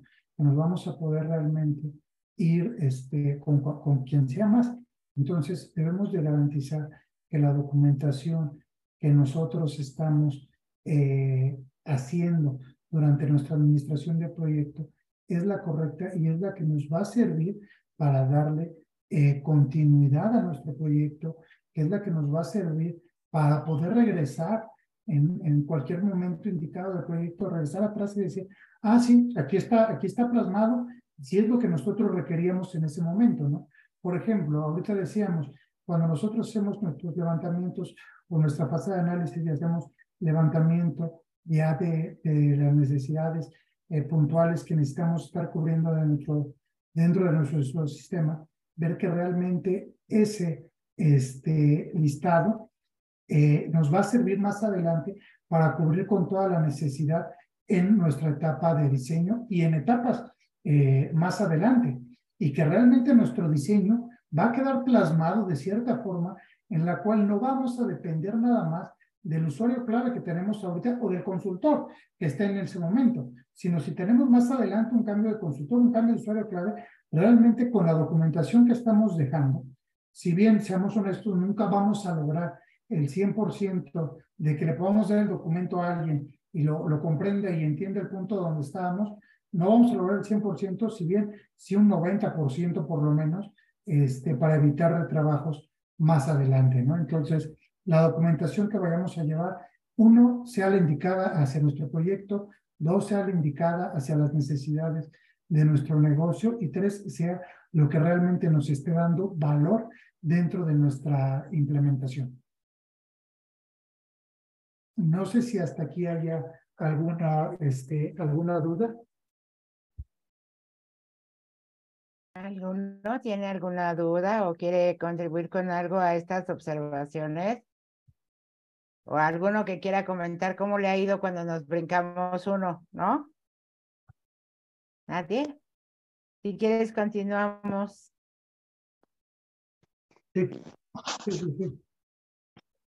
Listo, pues vamos a continuar con nuestros factores de éxito de las implementaciones. Uno de los principales puntos que también tenemos que considerar es cómo seleccionamos a nuestros usuarios claves. Esto es un factor, eh, este es uno de los puntos, perdón, eh, principales que tenemos que tener en cuenta en nuestras implementaciones ya que sin estos usuarios claves, pues obviamente la, la, verdad es que las implementaciones están destinadas al fracaso y nos ha tocado eh, como experiencia en diversas implementaciones que nos ponen usuarios que no, no tienen ciertos conocimientos o son nuevos en las empresas y esto pues no ayuda a que el consultor que necesita cierta información pueda ampliar y apoyarle dentro o asesorarle dentro de lo que requerimos dentro del sistema. ¿No? Entonces, hay varias técnicas que existen dentro de, de, las administraciones de proyectos, como hablaba Omar, también para identificar a nuestros interesados o a nuestros usuarios claves. Yo les voy a hablar dos de ellas que han sido como principales y que nos han ayudado dentro de las implementaciones, que una son, eh, una de ellas y principalmente que ocupan es el juicio de expertos. Este juicio de expertos ayuda a las empresas también a identificar a esos interesados a través de su experiencia y conocimiento. Esto normalmente contrata a alguien externo o puede ser alguien interno de la empresa. Este interno puede tener muchos años dentro de la misma y puede tener ese ojo clínico para tener y saber qué capacidades necesitan eh, los usuarios que van a estar participando de las diversas áreas con eh, dentro del proyecto, pero de una manera proactiva, ¿no? No negativa, sino que sean ah, impulsadores dentro de, esta, de este proyecto, esta implementación, puesto que estos, eh, estas implementaciones de sistemas, pues no son para el proveedor o para el consultor o para el área de TI, sino para toda la empresa. Entonces, esto, estos eh, juicios, estos expertos o en ese juicio que se ocupa, pues tienen ese ojo clínico para identificar a estos usuarios. Asimismo, estos eh, a su vez pueden acercarse con el proveedor que ustedes elijan de implementación de sus RPs y que les indique cuáles son las, las principales necesidades que necesitan para eh, la participación dentro del proyecto. En algunas ocasiones podemos decir, bueno, pues que conozcan el proceso completo de inicio a fin para que nos, eh, y que nos empiece a indicar eh, quién sube en ciertas sesiones. Por ejemplo, hablamos del ciclo de compras, ¿no? ¿Quién hace una requisición? Que conozca que hace una requisición, una orden de compra, la recepción y hasta una cuenta por pagar. Muchas veces, pues solamente el que me suben es el que hace las requisiciones, pero no conoce cómo se generan las órdenes de compra o, cómo hacen para hacer el tema de los pagos. Entonces, esta, esta persona que vaya a eh, participar, pues tiene que tener todo ese track completo dentro de la de, conocimiento de la organización. También estos, eh, estos expertos o juicios de expertos pueden generar una matriz con los porcentajes de participación que tenemos dentro del proyecto. Uno de los puntos también importantes a considerar es que en los proyectos los usuarios eh, van a descuidar, sí, cierta parte de la operación que tienen día a día, y para evitar eso, pues normalmente ponen un back o en su caso también estos porcentajes de participación ayudan a administrar los tiempos que necesitamos los recursos porque muchas veces pues eh, en lo que la empresa o los consultores están configurando el sistema pues los usuarios pueden continuar con su trabajo y no es necesario que estén pegados al consultor viendo cómo configuran el sistema, ¿no? Entonces, esto nos puede ayudar. Otra de las técnicas importantes que pueden tomar en cuenta son el análisis de los interesados. Esta técnica es como también de las básicas que se ocupan dentro de las implementaciones que nos ayudan a tenerlo, pero de un lado o una perspectiva más humana. ¿A qué me refiero? Que recursos humanos involucra en esta identificación de los usuarios claves. ¿Cómo? Porque tienen conocimiento de los roles y los puestos que desempeñan los recursos que están dentro de la empresa y nos pueden indicar, a lo mejor hasta por los años de experiencia, quién puede ser uno de los usuarios clave o un impulsor dentro de esta... Eh, de estos eh, eh, usuarios que vayan a estar como proactivos al proyecto y que nos puedan ayudar dentro de las implementaciones. Obviamente el conocimiento que tenga de la operación o que nos proporcione de información, pues va a ser uno de los factores del éxito de las implementaciones, puesto que no dejamos ningún cabo suelto de, de lo que necesitamos em, de conocimiento dentro de su empresa, ¿vale? Porque lo hemos dicho, como implementadores conocemos el sistema, pero ustedes eh, que operan y conocen sus empresas son los dueños de esta información y nosotros tenemos que complementarlo. A final de cuentas, hacemos un equipo, ¿vale? Esta técnica de análisis de, los interesados normalmente viene asesorada por un consultor de gestión del cambio, que vamos a hablar más adelante. Entonces, ah, en algunas ocasiones o en las implementaciones aparece esta figura. No ahundo mucho en el tema porque lo vamos a ver qué hace este consultor de gestión de cambio y cómo interactúa con estos em, usuarios clave, ¿vale? Otra de, las, eh, eh, de los requerimientos o factores de éxito es la matriz de requerimientos. En este documento se plasma de manera detallada la información que es requerida para los ciclos de pruebas. validando el correcto funcionamiento del sistema, así como se documenta para la carga de información final del sistema. Este es bien importante y es un punto, punto así, pero como principal y ponerlo en asterisco eh, rojo, porque cuando estás dentro de las implementaciones, pues la información a lo mejor que damos eh, como usuarios pues no es tan detallada o le dicen, bueno, pues a lo mejor nada más es para una prueba y para ver cómo jala el sistema, pero cuando realmente necesitamos que vean el ciclo completo, pues no se ven reflejados o no ven reflejada su operación dentro del sistema. ¿Esto que trae? Pues hay descontentos, esto trae problemas, esto trae que el sistema no cubre las necesidades y no es simplemente eso, sino que no pusimos nuestros requerimientos exactos para lo que necesitamos dentro de, de lo que platicaba este Omar hace unos momentos, ¿no? De nuestros talleres de análisis y conocimiento de, de los procesos que tienen dentro de su, de su empresa, pues no comparten toda la información. ¿Esto que trae? Esos huecos y que no vean reflejado o que a lo mejor llegue a, a un comité, pues que el, el, sistema no está dando el ancho de lo que están este, esperando ciertos usuarios, ¿no? Porque cuando ya nos metemos a unas pruebas de estrés o unas pruebas de aceptación de usuario con ciertos ciclos eh, de pruebas perfectamente detallados, pues obviamente ahí pues salen muchos detalles de lo que debimos haber corregido previamente antes de llegar a esas pruebas, porque una vez teniendo esas pruebas, pues ya nos vamos a hacer una capacitación. Este último punto, considérenlo de verdad desde el inicio de los proyectos y la calidad de la depuración de la información que requerimos para, para que nuestros sistemas. Hay un dicho que ocupan mucho y dentro de las implementaciones es, si tú metes basura al sistema, eso es lo mismo que vas a obtener. Entonces, ahí considérenlo dentro de las implementaciones que, que realicen esta calidad y depuración de información para las cargas finales. Otro factor de éxito es la documentación necesaria que genere valor. Hace un momentito Omar hablaba de los entregables, efectivamente que necesitamos dentro de las implementaciones o que el, el, proveedor que les vaya a implementar el RP, pues tenga que darles esa documentación porque muchas veces la hacemos a un lado o no le tomamos la importancia hasta que ya no está el consultor, hasta que ya se fue el gerente. Entonces ahí empieza el caos.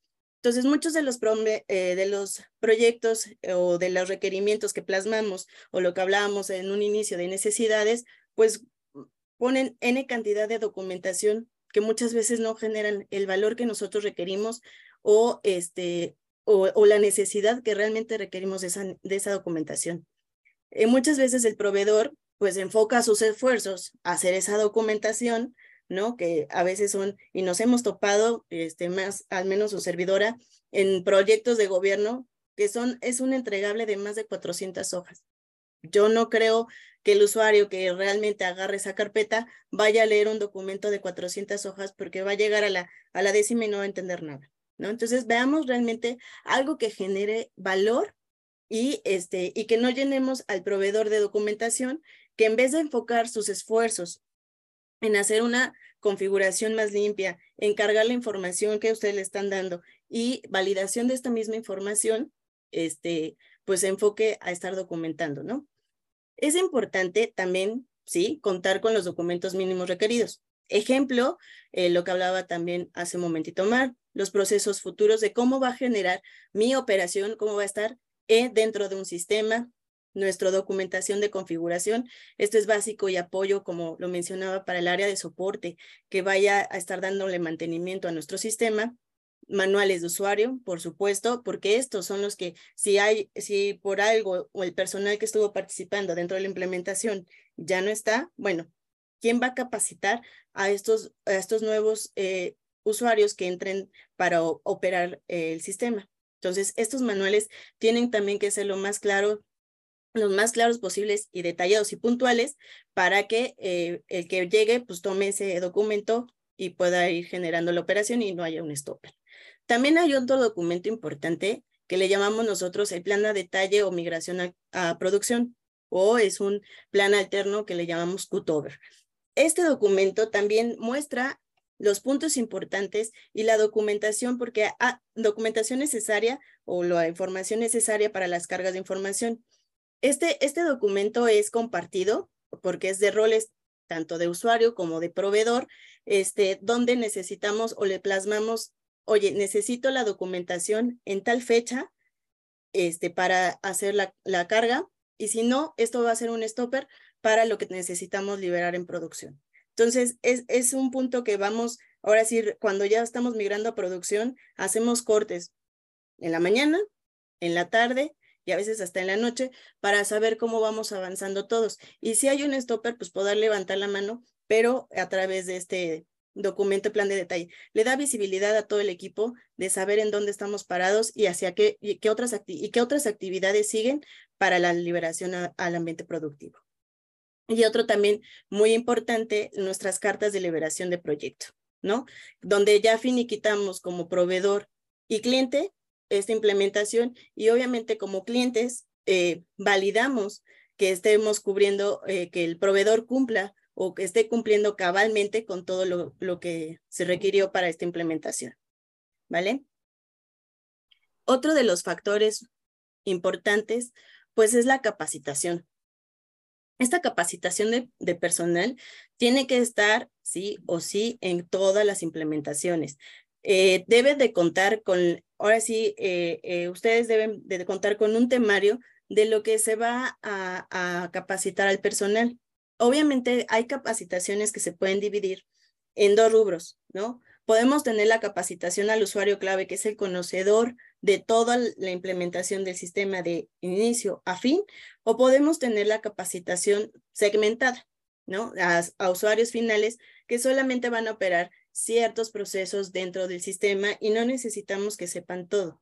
Entonces, también es importante que la capacitación que se va a dar, aseguremos que esto cuente o el proveedor cuente con estas características de nosotros, qué necesidad tenemos para que nuestros usuarios estén con el conocimiento al 100% de la herramienta y también eh, qué formas de capacitación vamos pueden existir. Esto también, eh, este punto es importante porque gestión del cambio, lo que les hablaba del rol, que más adelantito vamos a detallar, este, apoya dentro de la implementación, ya que gestión del cambio está en medio, está del lado del usuario y está del lado de implementación. Entonces, esta figura lo que hace es mediar estos puntos y asegurarse de que el, usuario esté perfectamente capacitado. Este, este rol cubre esa parte hacia el usuario a través de evaluaciones, tanto de conocimiento como del el consultor que está impartiendo esta capacitación, ¿no?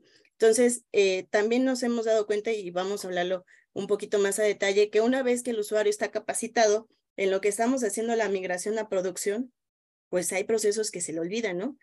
Y obviamente, pues nosotros al manejar diario el sistema, pues es algo cotidiano que nosotros usamos, pero tenemos que tener esa sensibilidad de que nuestro usuario no la tiene igual. Entonces, eh, lo que hemos estado haciendo dentro de las implementaciones es después de la salida a producción, considerar eh, una post capacitación dentro de la salida a producción. Obviamente, estas salidas a producción, recomendable que tengan al equipo de consultoría reforzando y acompañando a, este, a los usuarios dentro de la operación, ¿vale? Y eso también les ayuda a seguir eh, o recordar la información eh, que les dieron en su capacitación y reforzar estos procesos lo que les hablaba hace un momentito también, otro factor de éxito es tener en cuenta a un, a un consultor de administración del cambio.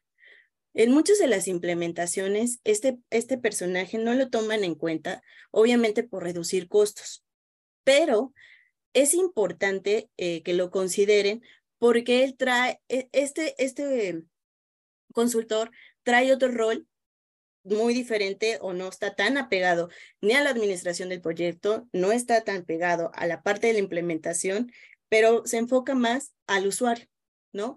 A qué es, es lo que está sintiendo el usuario, a, a, tener esa parte o ese rol de recursos humanos que pues obviamente pues su área de recursos humanos está enfocada al día a día de su operación y él y este, este consultor pues va a entrar a la, a la empresa pues para sacar información y apoyar al usuario clave y a su vez traernos información de lo que está sucediendo dentro de la empresa al área de consultoría para que nosotros reforcemos aquí este, la, lo que haya como fallas dentro de la implementación. Básicamente, este, este consultor se enfoca en cuatro roles. Una es la parte de la sensibilización y creo que por ahí también han, han tenido este, este rol o a lo mejor no, no conocían tanto la figura como tal como administración de cambio, pero en la mayoría de las empresas pues existen talleres de integración entre los equipos de trabajo. ¿no? Ese dedica a que el área de, de usuarios y el área de consultoría sean un mismo equipo y que se conozcan. ¿Por qué? Porque van a estar trabajando durante largo de proyecto y son meses que estamos trabajando de la mano y entonces este usuario, e, este consultor, perdón, va a estar haciendo ciertos talleres, no es todas las semanas, ¿no? Son en ciertas etapas o puntos claves del proyecto donde va a empezar a platicar con los usuarios y indicarles cuáles son las siguientes actividades, qué se necesita de ellos, eh, con qué otra información nos pueden apoyar, si necesitamos hacer ciertos diagnósticos para saber en qué ciclo de, de, de sensibilización están, si hay gente que está en contra del proyecto, cómo hacer la pro al proyecto, qué necesita. Ese, ese consultor va a estar escuchando todas las necesidades que tienen los usuarios y nos las va a estar compartiendo al equipo de consultoría, pero también al comité o, a ciertos directores que estén dentro del, de la implementación, porque muchas veces, pues, al día a día no vemos, no escuchamos y nos cegamos en no saber qué necesita nuestra gente para apoyarle. A lo mejor le exigimos que esté dentro de la implementación y que cubra también con las necesidades de la operación, pero no estamos escuchando realmente qué es lo que está necesitando. A lo mejor no es tanto el tiempo o no es este el cansancio, simplemente necesita que le digan, vas muy bien, ¿no? Tu, tu participación se está haciendo valiosa dentro de la organización. Recibir un mensaje de un, de un este, director general de la organización hacia mi persona, pues también me impulsa y me motiva, ¿no? A, a, continuar y saber que él está al pendiente de lo que yo estoy haciendo dentro de la organización. Entonces, esa parte es donde Administración del Cambio va a estar apoyando, perdón, a, a los, a, a, estos, estos grupos que les he venido platicando. Otro punto que eh, Administración del Cambio maneja es la parte de la comunicación, que obviamente esta es un punto principal y trascendental en una implementación, ¿no? Tenemos que tener un conocimiento de todo lo que está sucediendo dentro del proyecto, al menos el equipo que está involucrado, hablando de usuario clave, hablando del equipo de consultoría y un comité. Debemos de saber en qué etapa del proyecto nos encontramos, cuáles son nuestros siguientes pasos, si estamos haciendo entrevistas de los usuarios, si necesitamos conocer, por ejemplo, qué es un script de pruebas, este, cómo lo vamos a comunicar, porque esto también es importante y es a lo que se dedica Administración de Cambio, a ver cuáles son los canales de comunicación que tenemos. Puede ser que solamente la empresa pueda tener pues te puedes comunicar por correo electrónico, este, puedes hacer banners y ponerlos dentro de la organización. Se tiene presupuesto tenemos esa área de diseño que te puede apoyar, este, o tenemos un intranet, o tenemos este, boletines mensuales. Este, podemos proponer muchas ideas para que estos, eh, eh, la audiencia esté comunicada de lo que estamos hablando dentro del proyecto. Obviamente los mensajes que tenemos que dar son claros, tiene que ser positivos y tiene que ser eh, em, bastante enfocados a lo que estamos viviendo dentro del proyecto. Otro de los puntos que les platicaba hace un momentito que también capacitación del, eh, perdón, administración del cambio apoya es en la capacitación. Este, este consultor va a estar atrás de los consultores para tener los manuales de, de capacitación. Este, muchas veces este, este rol ayuda a esos manuales, porque pues el consultor puede hacerlo bastante técnico y no se está dando cuenta que necesita bajarle a un nivel este, a, más entendible para todos y que no quede tanto tan técnico, ¿no? Que cualquier persona que agarre ese manual pueda ayudar y pueda eh, seguir con la operación del día a día de nuestro sistema. En otra de los puntos que ayuda es en armar la logística ve con las áreas los horarios, tiempos que se necesita junto con el equipo de consultores para tener esa agenda y, hacer las sesiones que eh, ya sea virtuales o presenciales que se requieren. Asimismo, les pide también a los consultores que nos, ayuden con las evaluaciones en cuanto a conocimiento para que sean aplicados a, este, a nuestros usuarios claves y saber si, eh, si tenemos que reforzar o no nuestra capacitación eh, de personal. Otro de los puntos dentro de la capacitación eh, también participa porque muchas veces las capacitaciones se puede este, ver como un poco tediosas, ¿no? O cansadas, o vaya el usuario de, de, por sí de la operación que yo traigo y todavía me voy a capacitar y estoy cansado, estoy harto y, y pues ya estoy en el punto del proyecto que ya quiero salir corriendo. Bueno, administración del cambio pues está dentro de estas capacitaciones también para sacarlos un poquito de, de, contexto de lo que trae el día a día, meter ciertas dinámicas que pueda ayudar a relajar a los usuarios o en su caso hacer preguntas de lo que está viendo dentro de la capacitación y otorgar este a lo mejor un, un motivante, un premio para que este pues obviamente todos participen y pongan atención de lo que está pasando dentro de nuestras capacitaciones. Y eh, por último, de los puntos es uno que se llama red de cambio. Esta red de cambio lo que hace es identificar, activar a todos los usuarios que nosotros les llamamos agentes de cambio, que normalmente tenemos confianza de acercarnos dentro de la organización y contarles a lo mejor, eh, no sé, no estoy a gusto porque este, nos aumentaron una hora de jornada laboral por el proyecto.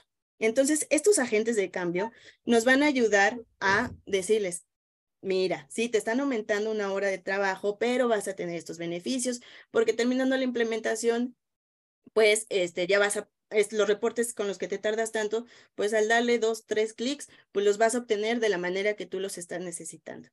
Otro de los puntos también, estos agentes de cambio, se les da una capacitación este, por este consultor de administración del cambio para decirles cuál, cómo identificar ciertos puntos y eh, desarrollar ciertas habilidades para apoyar a la organización de manera interna como eh, recursos humanos probablemente no pueda estar en todos los puntos, pero sí este, estos agentes de cambio pueden estar platicando con los usuarios y a su vez comunicarles los siguientes pasos. Estos agentes de cambio también traen información o recaban o les deja a administración de cambio ciertas tareas y recaban información para que este, administración del cambio canalice esa información, obviamente confidencial, se exponga ante un comité y se exponga hacia este tanto comité, me refiero a la parte de implementación como al, al, usuario interno, ¿no? y de ahí se tomen ciertas decisiones o veamos qué más necesitan los usuarios para estas implementaciones, puesto que sí, efectivamente, pues es una carga muy importante de trabajo que les está trayendo a los recursos y este, muchas veces pues no la estamos, no la vemos de esa manera. No sé si hasta aquí tengan alguna duda. ¿Alguno quiere participar con experiencia, alguna experiencia?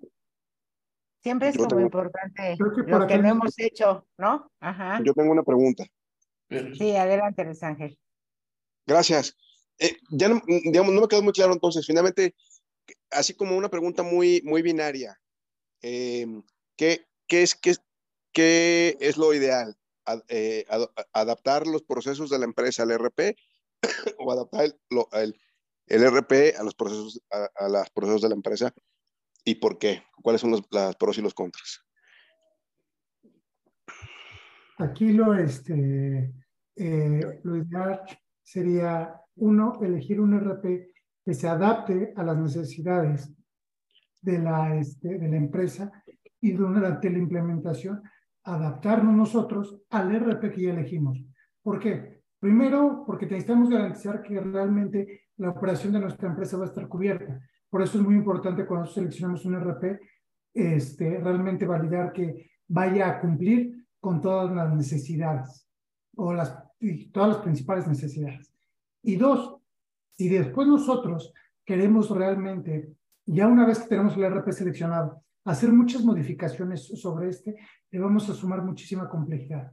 Entonces, lo ideal es realmente seleccionar el RP que más se adapte a nuestras necesidades y tratar de adaptarnos en la medida de lo posible al RP, ¿no? Eh, que habrá cosas, como en todos los proyectos, porque yo, todos los que he llevado, ya han sido muchísimos, eh, que se tenga que desarrollar algo, sí, pero que lo que se tenga que desarrollar sea mínimo, no sea un modelo de operación, porque cuando desarrollamos un modelo complejo de operación, o completo, perdóname, de operaciones cuando se le suma muchísima complejidad y muchísimo costo de desarrollo. Ok, muchas gracias. No, a ti, Luis. No sé si hay alguna otra, alguna otra duda. Este, creo que no. Si quieren, continuamos nada más, por favor. Eh, les mandé un mensaje a algunos de los asistentes en mensaje privado. Si me hacen favor de responderme. Ah, hay dos participantes que levantaron la mano, permíteme. Adelante. Eh, ya, Luis Ángel. Omar. Sí, ¿qué tal? Buenas noches. No sé si tengas otra pregunta, pero si no, Omar, perdóname. No, no, no, apenas levanté la mano, muchas gracias. Eh, pues para preguntar si hay algo, bueno, más bien sí debe haber algunas consideraciones eh, diferentes cuando hablamos no de una implementación de primera vez, sino eh, ahora está muy en boga pues el migrar de on-premise a la nube. y cada solución pues tiene sus retos, ¿no? Desde luego, pero cada marca, cada fabricante lo puede manejar con ciertas diferencias. Pero en general, ¿habría algún par de o dos o tres recomendaciones que nos pudieran hacer cuando se trata de migrar de on-premise a la nube? Gracias. Claro que sí. Este, eh, sí, de hecho, como, como bien lo comentas, este Tocayo, ahorita hay muchos proyectos eh, relacionados con esto. De hecho, eh, por ahí también ¿no? está llevando un par de, este, de ellos que son los famosos Move to Cloud. Y, y bueno, si quieres ahorita me, me complementas, ¿no? pero lo primero que yo te puedo decir es, Sí, eh, recomendación número uno es tener realmente bien claras las necesidades que nosotros tenemos o las áreas de oportunidad que nosotros tenemos en nuestro proceso actual. Porque si bien cuando nosotros hacemos un move to cloud, el, llámese eh, Suite a Fusion, que son los dos de, de Oracle, por ejemplo, eh, el proceso es muy parecido, pero sí cambian en algunas cosas particulares. Es decir, oye, yo quiero que ya este proceso de enviar a contabilidad sea más, este, más automático, ya no sea tan tortuoso, podemos hacer algo, sí, hay que validar que realmente en la parte de, de cloud venga ya esa funcionalidad activa, ese sería uno, ¿no? O sea, realmente ver que nuestras áreas de oportunidad que tenemos actualmente en el Move Cloud vengan ya este, cubiertas y dos, las necesidades de, este, de nuevos requerimientos que realmente vayan eh, cubiertos. Y la ventaja que nosotros tenemos es que el momento de documentar realmente el proceso, ya estamos contando con usuarios que tienen ya mucho, mucha idea eh, de, este, de, cómo opera un RP. Porque cuando venimos de un sistema in-house a un RP, realmente hasta, hasta tenemos que comenzar con la explicación de cada uno de los módulos, ¿no? Y ya cuando es un to cloud, ya todo ese es ya camino recorrido con nuestros usuarios. Entonces, ya es un proceso mucho más ágil, eh, donde nos debemos de enfocar más hacia este, el cubrir estos, este, estos requerimientos que normalmente ya son muy específicos y muy claros porque ya conocen cómo funciona su, su ERP. No sé si, si quieres complementar algo más nuevo o hay alguna... Más no, eh, eh, y, y, sí, no, está, está muy buena la respuesta. Sin embargo, también hay retos a veces pues imponderables, ¿no? Cuando resulta que ya lleva tiempo que se implementó el RP y resulta que el líder funcional del negocio pues ya no está, ¿no? Ya se fue a otro lado, ya se fue a otra empresa. Eh, y bueno, ese es un reto que, claro, dependerá de cada circunstancia, pero entiendo el punto, pero siempre hay retos como la continuidad, que el que estaba, eh, que implementó ya no está, y lo que pasa es que yo veo como que a veces esos procesos pueden ser un poco como desde cero, ah, o no sé, por eso un poco la pregunta, ¿qué tanto? Eh, a veces dependiendo cada escenario, supongo, se analizaría en su momento. A veces pudiera ser, bueno, empezar casi como desde cero, ¿no? Sí, es correcto, Omar. En algunos de los puntos, digo, es importante, así como lo mencionas, pues tenemos lo que hablábamos, ¿no? La rotación de personal y el conocimiento se va y entonces de que llegan no tienen todo el conocimiento. Pero también otro punto bien importante es que tenemos que cambiarnos el chip, ¿no? Del sistema que tenemos hoy en día contra el sistema nuevo. ¿no? E, el ejemplo que ponía Omar de business hacia Oracle. Muchas veces el usuario se queda con la idea de que la operación que tiene hoy en día acá va a ser la misma que tiene aquí. Obviamente las bondades cambian, ¿no? Este, de los sistemas hasta la vista del, del mismo sistema es muy diferente, pero pues dice, ah, pues es que en, en eBusiness Suite sí podía hacer tal cosa y en, y en Oracle Cloud hablo, por ejemplo, este, reportes, ¿no? Me traía como cinco columnas y en este reporte pues solamente me trae dos. Sí, efectivamente, hay cambios dentro de los sistemas, pero también tienes otras bondades. No solamente te dice que tienes tres columnas, te, te, dice que la pantalla tú puedes generar o extraer esa pantalla a un Excel y filtrar la información como tú la requieras. Entonces, esos chips y, y, lo que comentas bien, Omar, pues también la parte y lo que comentaba un poquito, el consultor este de gestión del cambio puede indicarles cuáles son las diferencias entre ambos sistemas y cuál es la ventaja y desventaja. También considerarlo dentro de nuestro, nuestro levantamiento de información que hacemos para ver este, qué tipo de RPS que nos acomoda mejor a nuestra empresa, este, tomarlo en consideración, pero sí nos, nos topamos con, principalmente como bien lo dices, bueno, no está el, el, que era antes dueño de servicio, pero sí, pero del, de la operación y que conoce el sistema, pero sí conoce la operación. Entonces, básicamente lo que él nos esté diciendo de la operación es lo que vamos a estar plasmando en el nuevo sistema, ¿no? O a lo mejor le voy a mostrar ciertas bondades de lo que en este no tiene. Adicional, otro de los retos, lo que te comentaba, pues a ver que hay diferencias entre sistemas y no siempre operan igual. Entonces, eh, por ejemplo, eBusiness Suite tiene este, un reportador que ya está descontinuado, que se llama Discovery, y este trae el OTBI, que es todavía más sencillo, y Discovery todavía no lo movían todos los usuarios, pero el, el OTBI sí es más amigable para los mismos usuarios. Entonces, esas bondades que traen uno u otro sistema, también tenemos que este, mostrárselas a los usuarios y, y los eh, a lo mejor calmando dentro de lo que traen dentro de la operación, porque pues muchas veces nos clavamos o nos gusta quedarnos con lo que hoy en día conocemos, porque el conocer algo nuevo a lo mejor me va a traer, este, eh, no sé, recorte de personal que no entiende el sistema o, este, pues para muchos de los usuarios que nos hemos topado, pues es muy fácil, ¿no? Que dicen, ah, pues sí, aquí le pico, aquí le pico, ya no sé qué, ah, sí, no te preocupes, ya conocí el, el sistema. O sea, son muy rápidos, ¿no? Entonces, este, pues tenemos que equilibrar ese conocimiento también entre usuarios para que no sea este, el que se quede como receptivo y el otro se quede este, atrás nada más mirando y sea a lo mejor la parte negativa que tenemos dentro de los proyectos. Y ahí nada más, perdón un poco para, para concluir, Tocayo, este, como lo, lo comentabas, y bueno, era un poco lo que, lo que trataba yo de, de también decirles es, el usuario ya tiene bien claros cuáles son sus requerimientos. Y si se tiene que diseñar algo desde cero, por ejemplo, catálogo de cuentas, que digan, pues, ¿sabes qué? El catálogo que estoy usando ya me queda corto. Lo puedo mover, cambiar completamente del mundo cloud. Perfecto. De hecho, es el momento donde puedes rediseñar este, varios de tus procesos. Eh, eh, y de tus procesos, de tus catálogos y de este, robustecer el, el sistema. Me refiero a que es un poco más fácil porque ya es, y voy a seguir con el mismo ejemplo del catálogo de cuentas, ¿no? Ya, ya el usuario ya sabe eh, que necesita dos segmentos más, ¿no?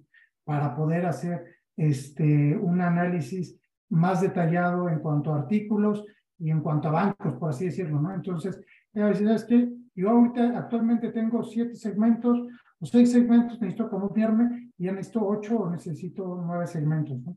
Eso es a lo que ya se, se es un poco más sencillo, porque el usuario ya sabe qué es lo que requiere, cuáles son los cambios que requiere el sistema, ¿no? Por ejemplo, flujos de aprobación ya a veces ya llegan muy puntuales, y sabes que yo necesito flujos de aprobación eh, por grupos o flujos de aprobación jerárquicos, este, ya son muy, muy precisos con esos cambios o esas modificaciones que se deben de estar este, realizando. Muchas gracias. A ti toca yo. Bueno, no sé si hay algún otro, algún otro punto. Si no, yo creo que, este, que continuamos. Ok, continuamos. Si no hay alguna pregunta, por favor recuerden contestarme el chat que les mandé en mensaje directo. Muchas gracias. Gracias. Y bueno, pues aquí el, el, el, estás en mute. Ay, perdón. ya apliqué la misma. Este, bueno, ya vamos hacia nuestro último punto dentro de este camino, que es el de servicios post implementación. ¿Vale? Vamos a ver este, estos puntos que son importantes considerar después de nuestra implementación. Platicábamos hace un momentito de la capacitación.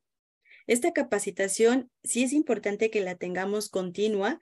Lo que les decía que muchas veces dentro de lo que nos hemos topado en las implementaciones es que pues capacitamos a un usuario, está saliendo a producción, este se va y el conocimiento dónde quedó. ¿No? Pues se quedó en el manual, sí, efectivamente, pero hay puntos claves que a lo mejor el manual no me va a decir el por qué se hizo de cierta forma. Entonces, si nosotros tenemos dentro de o consideramos dentro de nuestras implementaciones al menos salida a producción, este, probablemente después de un mes, volver a capacitar a nuestros usuarios, reforzamos el conocimiento o aclaramos dudas o vemos este, muchas veces dentro de, del sistema qué, qué es lo que nos puede hacer falta para complementarlo. Entonces, es bien importante que lo tengan en consideración Sé que puede ser a lo mejor temas de costos, ¿no? Porque pues tener al, al proveedor un mes más y después eh, que nos dé tiempo de capacitación y pues eh, eso eh, efectivamente creo que pues si lo hablamos en cuanto a costo, sí, incrementa, pero beneficios van a tener muchos. Entonces, obviamente, entre más capacitado esté el usuario, menos dependencia pueden tener del proveedor de implementación del RP. Otro de los puntos que tenemos es la este, eh, mejora continua. Aquí es, este, es muy importante que sepamos que un proyecto eh, de implementación va a seguir vivo durante mucho tiempo. No termina este, una vez que, eh, que salimos a producción, sino ahí viene unas fases de, este, de mejora porque eh, los usuarios van teniendo mayor este, eh, agilidad sobre el sistema, mayor conocimiento y van generando nuevos requerimientos. Entonces, es muy importante que tanto los reportes eh, que generamos en un inicio como los modelos de operación se vayan actualizando y le vayamos dando siempre a, nuestro sistema una mejora continua, ya sea a través de pólizas de, este, de soporte o a través de pequeños proyectos con nuestro partner, pero que no se deje para que los sistemas no se vayan este, degradando y nuestra implementación realmente sea eh, siempre eh, exitosa. Otro de los puntos importantes que también tenemos que considerar después de nuestra implementación es contar con una mesa de soporte. Si bien nuestros usuarios claves son conocedores dentro de, eh, del sistema, muchas veces no van a tener el tiempo de atender ciertas incidencias, ¿no? Para apoyar a sus usuarios finales o a su vez a lo mejor les denota un error el sistema y no saben qué hacer y entonces pues ya empieza el corredero y la frustración hacia qué hacer, ¿no? Nos dirigimos hacia el área de TI como primer canal y a lo mejor el área de TI nos puede apoyar a resolver o muchas veces no. Entonces, ahí es donde acudimos a nuestra mesa de soporte con nuestros proveedores. Entonces, es importante que consideren qué tipo de póliza les conviene dentro de la implementación por la operación que eh, tienen en sus empresas, si puede ser una 724 365 o puede ser una básica de contar con 25 horas mensuales. Entonces, ahí es eh, mediar con el proveedor también eh, cuál es la mejor opción que les brinda y tener en cuenta los tiempos de atención, en que cuando son incidencias mínimas, cuáles si son de ocho horas, la, a lo mejor la resolución, si es una incidencia mayor que se tenga que acercar hacia el proveedor este, o levantando estos SRs hacia el proveedor para que puedan apoyarles porque este, pues hay un stopper dentro de la operación. Bueno, quien los va a estar apoyando es alguien externo dentro de su organización que le dé seguimiento y que esté monitoreando estos, eh, estas incidencias y les dé respuesta a las mismas. Entonces, eh, no la hagan a un lado. Muchas veces, insisto, por los costos decimos pues, lo que el, área de TI se encargue, pero el área de TI no es conocedor de todo. Por eso hay consultores que se especializan dentro de eh, estos RPs para poderles ayudar y darles un mejor servicio y atención ante el sistema que ustedes están adquiriendo. No sé si tengan alguna duda o algún otro comentario. ¿Algún otro comentario de alguno de los miembros? Pues si no, pues, pues bueno, eh, muchísimas gracias. Cuenten una, así súper rápido, un error garrafal que se hayan encontrado en una implementación. Uno así, que parece broma, pero es cierto. No, yo puedo decir muy rápido, mira, la definición, como decía Noemí hace ratito, de usuarios clave, ese a veces es este, un error que se convierte en, en algo garrafal o crítico, ya que a veces no seleccionamos o no soltamos a la persona que más conocimiento tiene en la operación, porque sabemos que nos va a doler como empresa, pero al final del día es el que tiene que acabar haciendo los, este, los reprocesos y demás, porque al que dejamos definiendo, pues no era la, este, la persona más indicada, ¿no? Ese y la otra que también decían a mí, la capacitación. Tener una capacitación, una capacitación continua es fundamental realmente para el éxito de los, este, de los proyectos. Pues muy bien, sí, eso de que ponen en el proyecto al que menos te pega, ¿no? O sea, porque... Sí, a, los, sí, a, los, a los becarios. No, es Ajá, o al que ya no quieres tener en el equipo y es una buena oportunidad, ¿no? Sí, de hecho yo me he topado con becarios, entonces esos no nos ayudan absolutamente nada y lo que hace pues es retrasarnos. Sí claro. Pues bueno, pues yo les doy las gracias en nombre del Comité Ejecutivo de CIOs Latam, a Noemí, a Omar, a Gabriel de Estio y Consulting, por favor, por habernos eh, compartido esta presentación. Si quieren compartir aquí sus correos o alguna información de contacto, también estaría bien para los miembros o para los que quieran tomar alguna nota. Este, pero pero bueno, muchísimas gracias por su tiempo. Muchas gracias a todos los que se quedaron eh, conectados. La verdad es que casi nos echamos dos horas, ¿no? Entonces, este, ya después tendremos que hacer otra, otra, otra consulta. Ya Noemi puso su correo por si alguno se quiere contactar con ella. Y este, y ya a la otra ya nos vamos a hacer como ese mismo journey, pero poniendo todos los errores en cada paso, ¿no? Y, vamos a ver qué tanto nos encontramos. Pues muchísimas gracias a todos. En, en nombre del Comité de CIO Latam les damos las gracias por haber estado con nosotros. Gracias otra vez en nueva cuenta a Noemí, a Omar y a Gabriel por esta sesión. Gracias a, a todos.